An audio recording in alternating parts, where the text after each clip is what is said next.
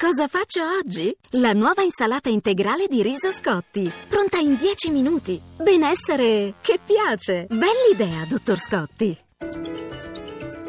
Radio 1 News Economy. Buonasera da Paola Bonanni. Hanno condizionato l'andamento delle borse oggi i dati deludenti sull'occupazione americana, i minimi dal 2010, 38.000 nuovi posti di lavoro a maggio secondo gli osservatori sono una variazione molto bassa e questo dato peggiora, peggiore delle attese potrebbe spingere la Fed a ritardare il rialzo dei tassi di interesse che era atteso proprio per giugno nel corso dell'estate. Tra poco nel collegamento con Milano l'andamento dei mercati con la chiusura delle borse europee, ma intanto passiamo a Trento dove entra nel vivo il Festival dell'Economia, questa undicesima edizione è dedicata al tema I luoghi della crescita.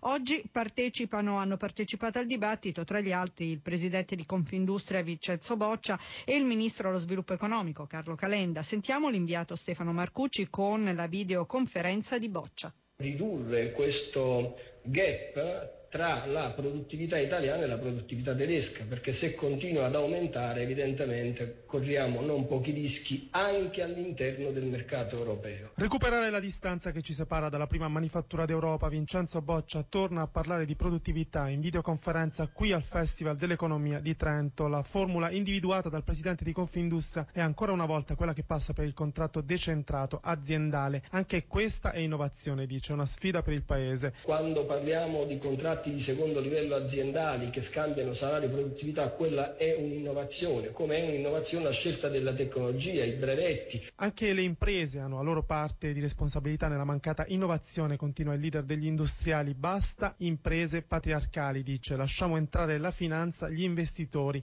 nelle aziende. Infine ricorda. Siamo il secondo paese manifatturiero d'Europa dopo la Germania, nonostante un'impresa italiana paghi il 30% di costo dell'energia in più, il 20% di global tax rate in più, un spread più alto e un costo del lavoro per unità di prodotto più alto. Che... Nonostante questo facciamo seconda.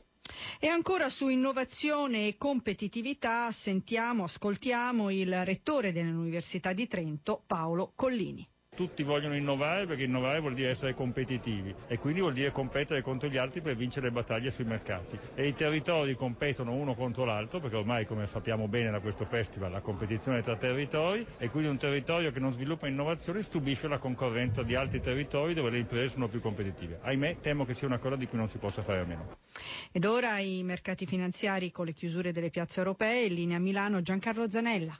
Sì, buonasera. Purtroppo Milano non è ancora terminata la negoziazione, le, le, compensazioni. Intanto vediamo Londra è l'unica positiva, più 0,34%, Francoforte perde l'1,07%, Parigi l'1,02%, la peggiore in Europa è Madrid perde l'1,81%. Per quanto riguarda New York il Dow Jones è in calo dello 0,41%, il Nasdaq dello 0,84%. Per quanto riguarda eh, Piazza Affari i titoli eh, sotto pressione attenzione con le vendite sono soprattutto i titoli bancari, in particolare Banco Popolare. C'è da dire eh, che oggi la Consob ha dato il eh, via libera all'aumento di capitale che comincerà eh, lunedì e, in vista anche della fusione con la Popolare di Milano che ha ceduto più del 2%. Per quanto riguarda gli altri principali bancari c'è da dire che eh, perde eh, Unicredit, perde più del quasi il 5%, Montepaschi il 4,66%, la Popolare Emilia Romagna il 4%, Ubi Banca più del 3%.